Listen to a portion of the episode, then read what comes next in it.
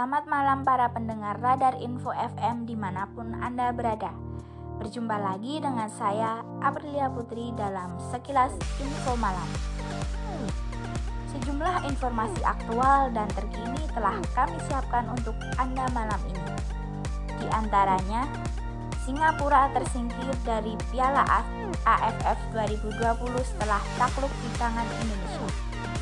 Singapura mesti mengakui keunggulan Indonesia dengan skor 4-2 pada semifinal Liga 2 di National Stadium pada Sabtu 25 Desember 2021.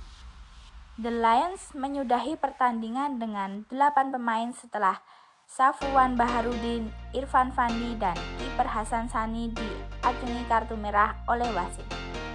Akan tetapi, Singapura membuat Indonesia sangat kerepotan meski bermain dengan kekurangan jumlah pemain sejak akhir babak pertama. Setelah kebobolan gol Ezra William, di Singapura kehilangan Baharudin di injury time. Namun, justru berhasil mencetak gol pertama yang dilancarkan oleh Song Yong setelah restart, Singapura bermain dengan 9 orang pemain setelah Irfan Fandi diusir wasit karena menjatuhkan Irfan Jaya pada menit ke-67. Kendati begitu, Singapura malah membuat Indonesia tertekan dengan serangan-serangan balik sampai akhirnya berhasil mencetak gol kedua melalui tendangan bebas dari Syah dan Sulaiman pada 7 menit kemudian. Kemudian Singapura berhasil memasukkan lagi setelah Indonesia mencetak gol keduanya dari kaki Pratama Arhan di 4 menit terakhir waktu normal.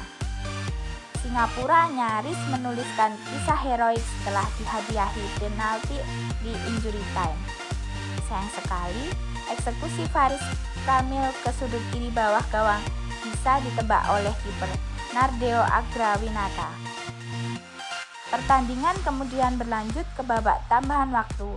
Indonesia akhirnya bisa memanfaatkan keuntungannya untuk kembali memimpin berkat gol bunuh diri dari Salwan Anwar. Egi Maulana Fikri semakin membuat Indonesia di atas angin setelah mencetak gol keempat timnya.